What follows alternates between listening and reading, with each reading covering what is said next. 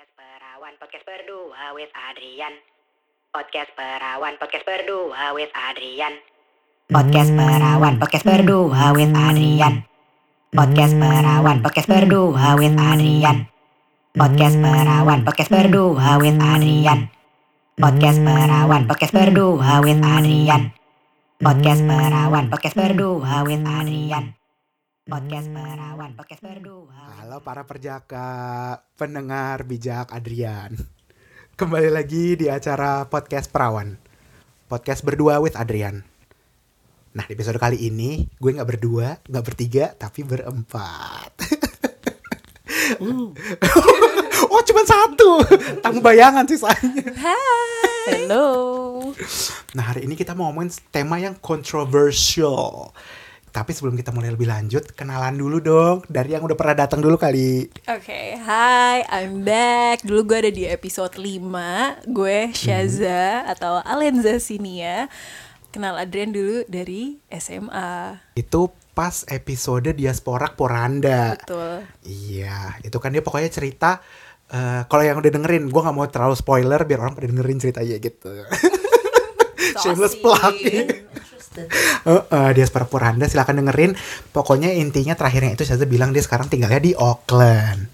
Gitu. Which we are. Sekarang here kita heeh, right kopi now. darat ya. Kopi darat. Heeh. Kenapa coba? Biar bisa menjelaskan kohot-kohot berikutnya gitu. Eh, gue kewong guys, gue kewong terus ngundang Hmm. Adria dan kebetulan nikahnya di Auckland gitu. gitu.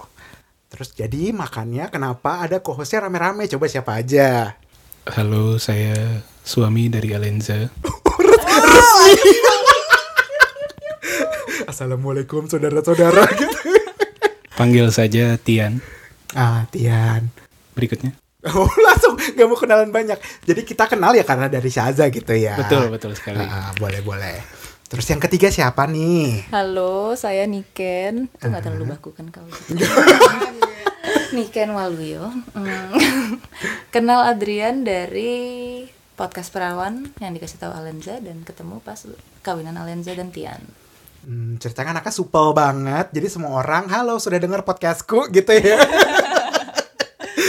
Tadinya membawa kartu nama sekalian biar Pod, podcast perawan di Instagram ya kan, cari di Spotify asik. Udah tahu, udah, udah, Udah udah, tahu ya, Udah ya. tahu ya, udah beredar. Udah beredar. Nah, ini kondisinya sekarang kan imbang nih dua cewek, dua cowok gitu. Gue itu mau bahas sesuatu yang lumayan kontroversial yaitu toxic masculinity. Nah, gue itu sebenarnya terinspirasi. Gue mau cerita dulu backgroundnya. Gue itu pengen bikin a month of detoxing. Jadinya di minggu ke depan itu setiap minggu gue bakal bakal keluarin satu episode tentang toxic something dan ini yang paling pertama jadi toxic masculinity. Minggu depan ada lagi yang beda gitu. Jadi stay tune aja buat yang lainnya.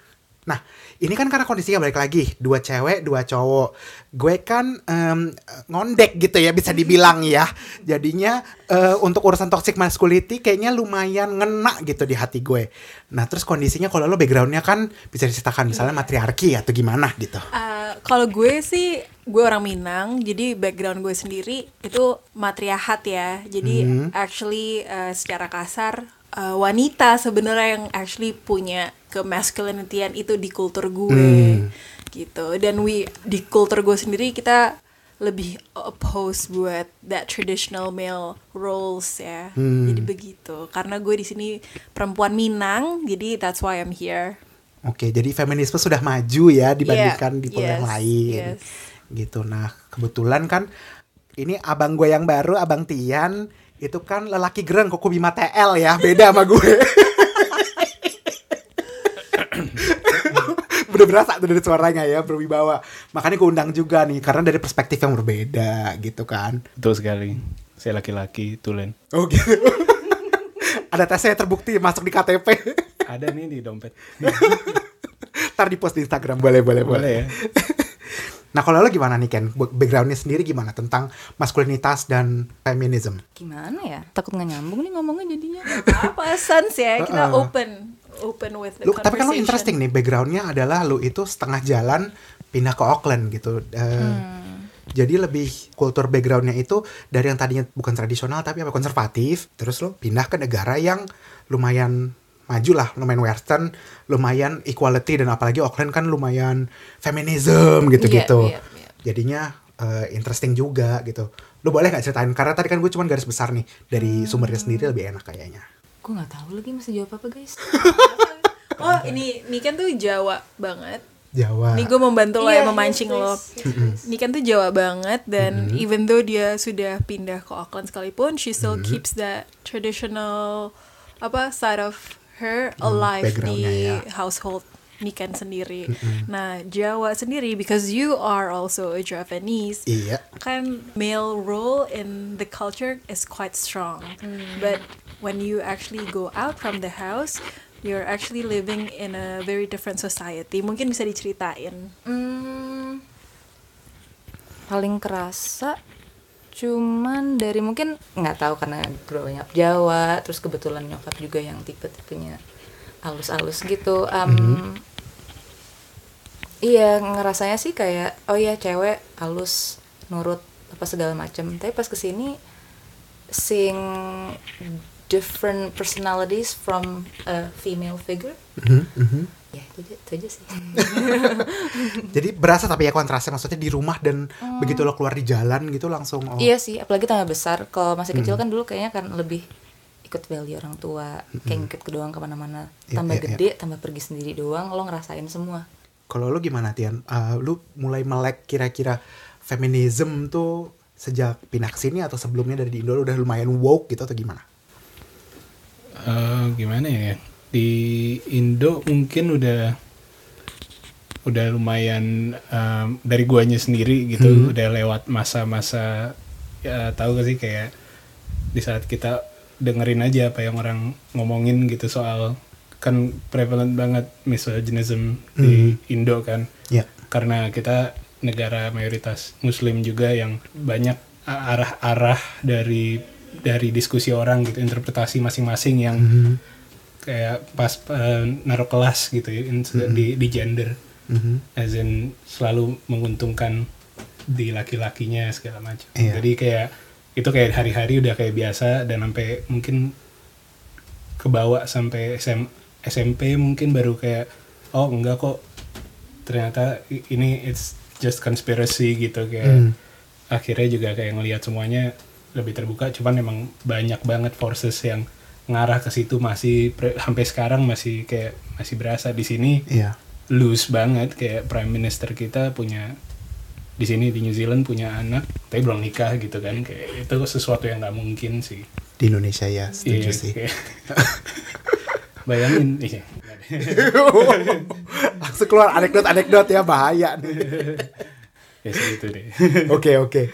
Nah tapi nih buat yang dengerin, udah dengerin kira-kira 10 menit kok belum ada penjelasannya. Mohon maaf, toxic masculinity itu apa sih sebenarnya?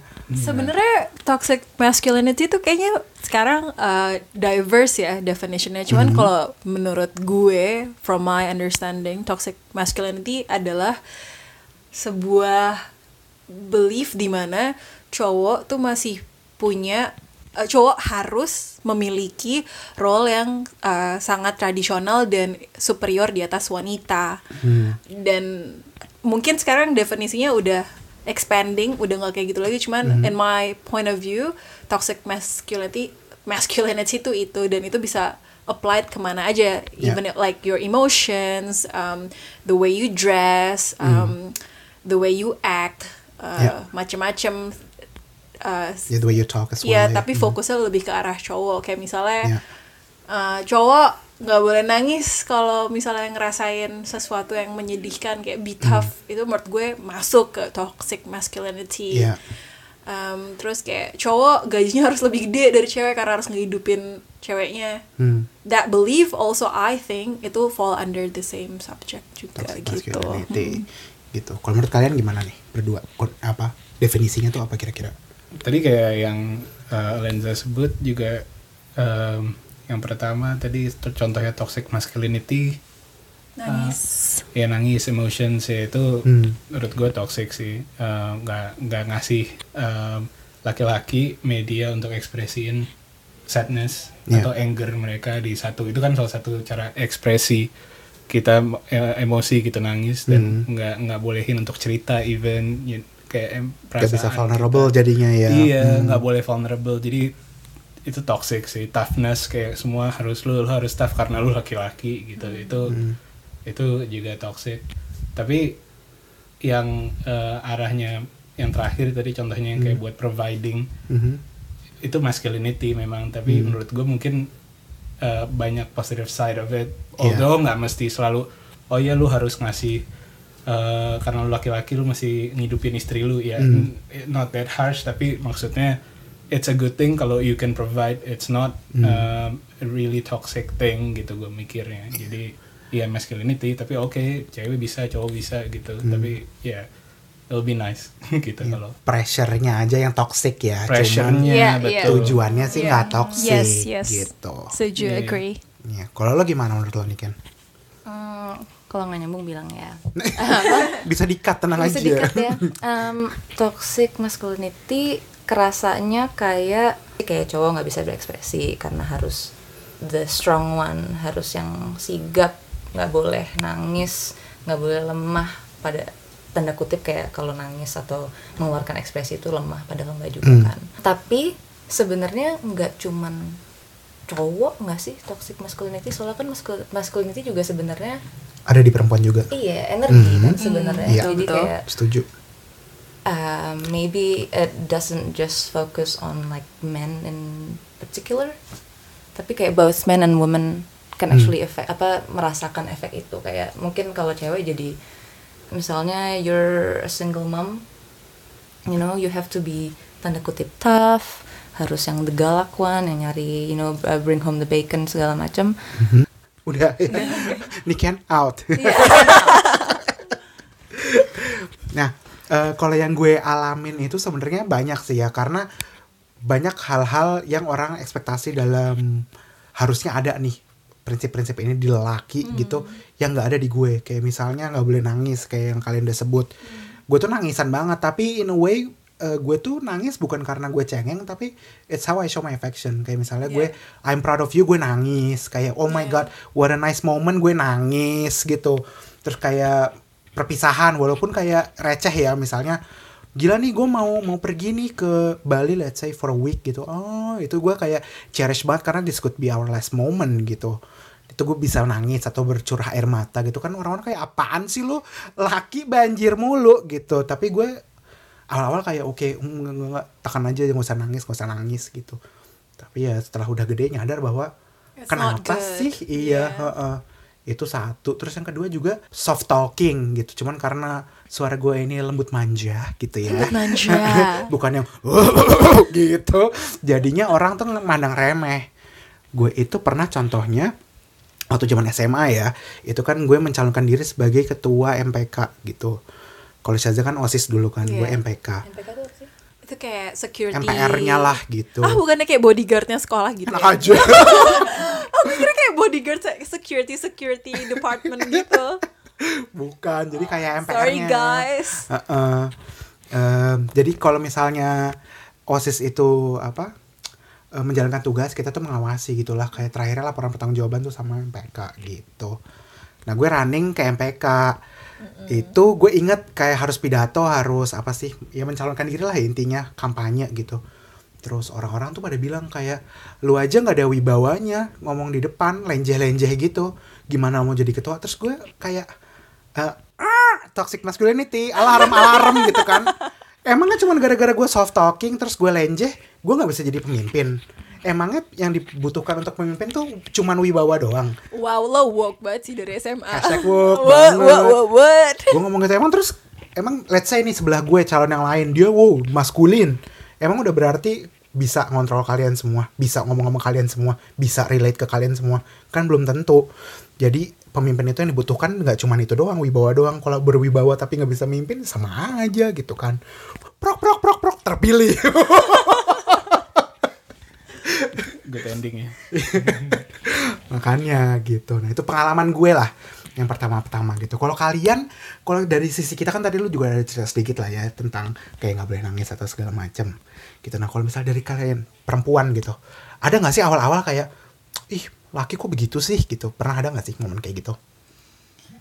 Um, lebih ke arah kayak kok dia nggak kayak cowok gitu atau gimana? Karena kan iya, karena toxic masculinity mempengaruhi nggak cuman Iya. kita aja sebagai lelaki, tapi perempuan juga pasti ada efeknya gitu Iya kan. sebenarnya ada banget sih walaupun gue bilang kayak oh I- well I don't agree on toxic masculinity tapi pasti menurut gue on daily basis I always have my biases kayak yakin 100% karena gue walaupun gue dibesarkan di um, keluarga yang matriarhat tapi gue on daily basis itu temenan sama teman-teman yang apa ya punya strong opinion on how boys should be, how a man should act, how ya, ya gitulah yang tuh harusnya A, B, C, D dan it is part of toxic masculinity gitu. Hmm.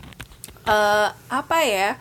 Mungkin waktu gue SMP, SMA, teman-teman gue tuh yang cewek selalu kayak kalau misalnya misalnya kita have a crush on someone selalu di komen-komenin gitu loh. Entah kenapa kayak waktu SMP, SMA tuh kayak our closest friend um, had the apa ya utmost power buat kita decide oh yaudah deh gue jadi pacaran sama dia. Oh gue enggak nah iya menurut gue uh, cara mereka ngedefine oh ini bukan cowok nih atau kayak eh kayaknya enggak deh dia dandanannya enggak banget atau kayak enggak ah kurang maskulin atau kok nggak main bola sih you know? Oh, iya, ngerti iya, nggak? iya, iya, iya. Uh, wa- they don't have to kayak nggak harus ya kalau emang cowok itu suka ngelukis ya so what gitu kan. Cuman pada zaman itu menurut gue toxic masculinity exposure gue ketika si teman-teman cewek gue ini kind of like defining uh, my boyfriend tuh harusnya kayak gimana lewat definisi definisi Oke. yang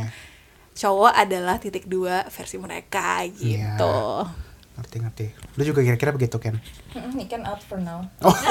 I'm just listening. Oke, jadinya up to this point kalau ada suara ketawa bukan kunti ya. gue most likely Kuniken gitu. Halo para perjaka. Ini cuman selingan aja, cuman ngingetin kalau misalnya kalian suka sama episode yang kali ini, boleh juga dicek episode-episode yang lainnya. Terus juga kalau tertarik, boleh di follow di Instagram atau di Facebook di @podcastperawan. Gue bakal seneng banget kalau misalnya kalian bisa share ke teman-teman kalian dan bisa menghibur teman-teman kalian juga. Oke? Wow, cus. Tadi kan udah dibahas sedikit nih. Kita udah berarti in touch sebenarnya grow up dengan this culture ya, toxic masculinity. Tapi untungnya karena setelah kita bertambah dewasa, sekarang dikasih nama nih. Ini namanya adalah toxic masculinity. Tadinya kan nggak ada tuh definisi itu. Iya tadinya nggak ada, makanya orang dulu nggak sewok ini kali ya. Iya, heeh, belum pernah bahas gitu. Sekarang akhirnya udah ada namanya, tahu jadi kita oh toxic masculinity itu tuh begitu dan ternyata maskulin tuh nggak harus kok apa seperti itu gitu dan Iya. maskulinitas bukan ada di laki doang kayak tadi Niken bilang juga perempuan, juga. Perempuan juga ada. Heeh. Nah sekarang karena sudah mendengarkan kira-kira kalian ada nggak nih tips-tips buat yang para pendengar kayak Wow, sejak dengar podcast perawan, aku tidak mau jadi maskulin yang toksik lagi, gitu. Tipsnya gimana? Biar mulai baca-baca atau gimana? Um, iya sih baca-baca itu I think should be the first thing to go. Um, terus yang kedua I think be more respectful with other with the opposite gender. Ya bro, whatever you feel inside, just express it. Like go for it. If you feel like oh lo mau nangis, lo mau teriak, smashing jangan smashing someone ya maksudnya smashing things well fucking do it you Yeah. know if that makes you lebih uh, apa legaan it's not just a girl thing yang bukan cuman Britney yang tiba-tiba bisa botakin rambut smash all things Bener-bener, boys setuju. you do you you can do that too Tapi jangan sampai ya ke step itu jangan jangan tapi kan ini analogi ya pendengar-pendengar gitu. Nah kalau dari lo nih dari sisi laki-laki, kira-kira tips-tips lo apa nih buat sesama bro-bro yang lain di luar sana? Define yourself. Don't let people define you. Oh, boleh boleh boleh. Sebenarnya sih itu, tapi esensinya itu. Tapi sebenarnya kayak banyak banget kan definisi atau deskripsi masculinity. Ya choose wisely aja sih apa yang bisa ada dampak positifnya buat hidup lu. Setiap orang works differently kan? Iya. kita nasibnya beda-beda. Jadi apa yang nge- ngebuat kita maju ke depan terus ya keep aja gitu. Tapi don't put too much pressure onto yourself dan nggak usah dengerin orang sih. Iya. mendingan self reference aja buat diri sendiri gitu. Menurut gue keep Hmm. the positive sides. Kayak being driven gitu kan contohnya. Itu kan di- Iya. laki-laki diharapkan driven gitu. Maksudnya mau bis mau maju gitu mau membawa Iya. keluarganya lebih baik it's not wrong Iya. tapi don't put too much pressure into it gitu Oke. menurut gue kayak gitu sih Jadi intinya being driven because you are a person bukan because you are a man gitu Exactly. ya. Iya. N- don't do things for the wrong reason kan Iya, benar banget. Don't do things just because the society tells you to do. Amen. Catat Iya. para perjaka. rebelista Datang dari iya, dari Iya. rebelista ya. Nah, karena tadi kan udah dibahas nih apakah definisinya toxic masculinity, apakah contoh-contohnya, gimana cara nanganinnya. Terus kalian harapan ke depannya nih gimana sih buat masyarakat Indonesia eh atau di generasi kita kalau udah pada punya anak nih, gimana sih supaya masculinity itu nggak bisa di-define atau bahkan apa dimulai dari toxic masculinity dihapusin dulu aja deh gitu. Ya, untuk semua yang baru mau melahirkan anaknya, kalau laki-laki pakein Hmm. baju pink, kalau perempuan pakein baju hitam, Baju jadi gotik gitu dari Ah, kecil. boleh, Ya, boleh, boleh. Ya intinya lakukan hal yang berbeda lah dari yang udah-udah. Iya. Iya. Ekspektasi, ekspektasi itu uh, yang terlalu tinggi menyebabkan disappointment kan. Mhm, mhm. Jadi kalau punya anak untuk yang depan-depan, kita susah banget ngerubah yang belakang soalnya. Iya, ya benar, benar. Iya sih emang harus kayak go to the extreme buat ngebengkokin that stigma. Makanya kita tuh kan sebagai generasi muda punya tanggung jawab ya untuk mendapatkan uh, future yang lebih baik buat generasi selanjutnya gitu. Jangan jangan males lah intinya belajar terus gitu. Kalau dari lu gimana kira-kira Kalau harapannya menurut apa? gue sih, well, in a way, gue nggak tahu ya, Tian bercanda apa enggak, tapi in a way gue tuh suka banget sama um, suggestionnya Tian. Soalnya, I think blue is for a boy, uh, pink is for a girl is very susah di band gitu. Dan kata masculinity sendiri, it's a very strong word. Jadi buat gue untuk uh, tips gue untuk generasi ke depan adalah you know you can actually bend that word there will be no masculinity or there will be no femininity kayak ya udah dari awal anak-anak lo dibebasin aja kalau emang dia suka item dari kecil suka ya biarin aja dia berekspresi seperti itu. Kalau misalnya cowoknya emang suka pakai rok ya biarin aja gitu. Let let them explore what is their own masculinity and femininity gitu. Karena I think both word in the future tuh harusnya di ban nggak se-strong itu pas came outnya. Oke. iya. Nah, karena itu tadi udah agak sindir sindir sedikit nih soal gender assignment lah ya bisa dibilang kayak boys wear blue, girls wear pink gitu kan. Karena zaman sekarang itu orang tua mungkin banyak yang lebih liberal dari zaman dulu. Ya udah anaknya mau pakai pink silakan. Ya udah anak gue mau main boneka silakan. Terus disalahkan buat para orang-orang yang kurang mengerti atau kurang pengetahuan bisa jadi ya gara-gara banyak orang yang kayak gitu sih sekarang jadi banyak yang LGBT gitu misalnya. Menurut lo ada pengaruhnya gak sih toxic masculinity dan LGBT? Bomb drop, wah langsung berat.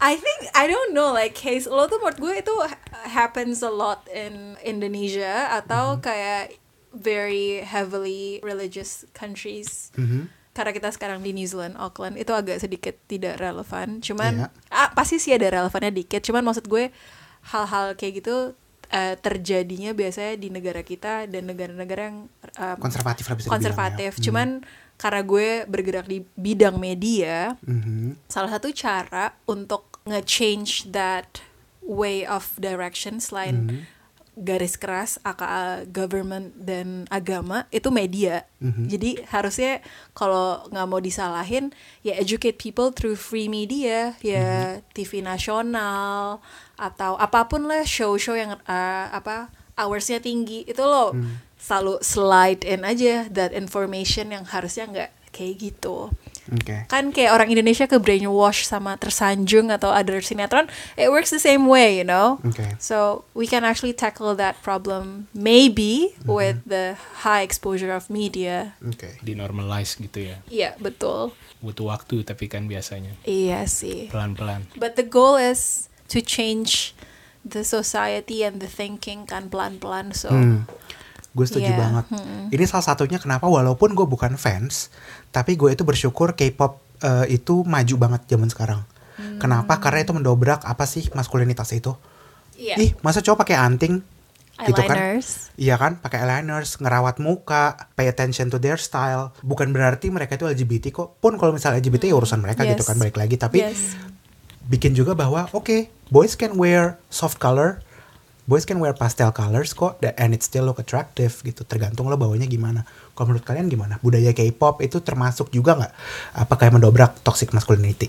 Menurut saya cowok-cowok K-pop itu cantik ya. Hmm. Bener sih kayak ya mereka ngerubah point of view aja Iya. cowok yang biasanya gitu, yang biasanya kayak eh, Agung Hercules, no, bener-bener. almarhum. Masih ada yang inget nggak guys Agung Hercules siapa? Almarhum kan dia. Gue juga baru tahu nih. Makasih udah dikasih tahu. Apa hoax nih ya? Silakan Google sendiri ya para penjata. Eh, eh. Jangan percaya ya. Iya, tapi ya kayak yang lu lakuin juga mungkin ngebuka juga kan eh, jalan gitu untuk informasi gitu kan di Iya. di normalize ya, kayak Alenza bilang. Pertanyaannya apa tadi?